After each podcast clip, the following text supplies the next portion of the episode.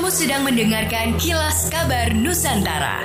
Podcast persembahan KG Radio Network menyajikan berita harian yang mengangkat keunikan dari berbagai wilayah Indonesia. Kilas Kabar Nusantara dapat juga didukung oleh pengiklan loh. Jumpa lagi bersama saya Aiman Jackson.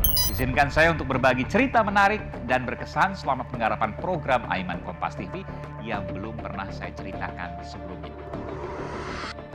Eksklusif di podcast Aiman.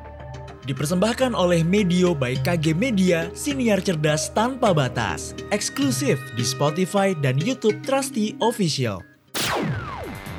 Dinas Pemberdayaan Perempuan dan Perlindungan Anak DP3 Sulsel mengungkap kasus kekerasan dalam rumah tangga KDRT yang menimpa warga Makassar. Pelaku berinisial FA 48 tahun yang juga pengusaha alat kesehatan di kota Makassar terbukti melakukan KDRT terhadap istrinya SW 36 tahun. Sayangnya kasus tersebut tak bisa diproses lantaran saudara pelaku adalah seorang polisi. Kepala UPT Pemberdayaan Perempuan dan Anak Meisi Papayungan mengatakan SW mengalami KDRT sejak lama. Korban kemudian melaporkan kasus yang dialaminya itu ke polisi pada 21 Januari 2022. Polisi sudah melayangkan surat pemanggilan ke pelaku sebagai saksi, namun pelaku selalu mangkir.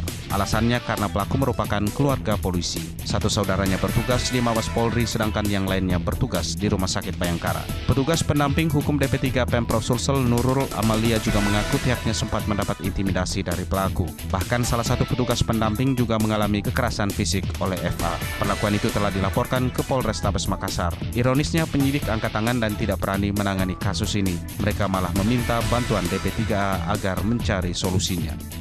Presiden Joko Widodo mengapresiasi pelaksanaan pertemuan ILO Global Forum for a Human-Centered Recovery from the COVID-19 yang bertujuan untuk mencari solusi bagi tantangan berat sektor ketenagakerjaan di tengah pandemi.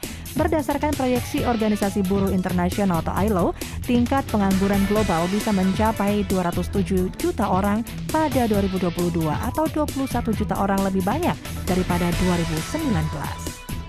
Presiden Republik Indonesia Joko Widodo dijadwalkan melakukan kunjungan kerja di Sulawesi Utara dalam persiapan penyambutan kedatangan kepala negara.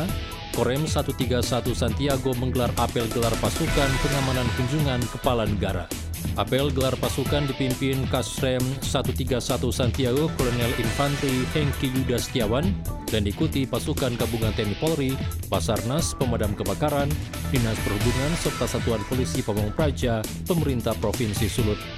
Apel geral pasukan dilakukan dalam rangka mengecek kesiapan satuan tugas pengamanan dari sisi personil, material, alat kelengkapan, serta sarana pendukung lainnya.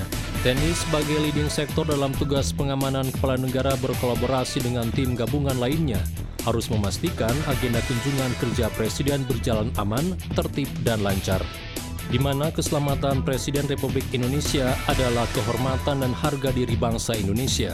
Usai membacakan amanat, Hengki melakukan pemeriksaan pasukan serta pengecekan perlengkapan sebagai infrastruktur penunjang dalam pengamanan kunjungan kerja Presiden di Sulawesi Utara.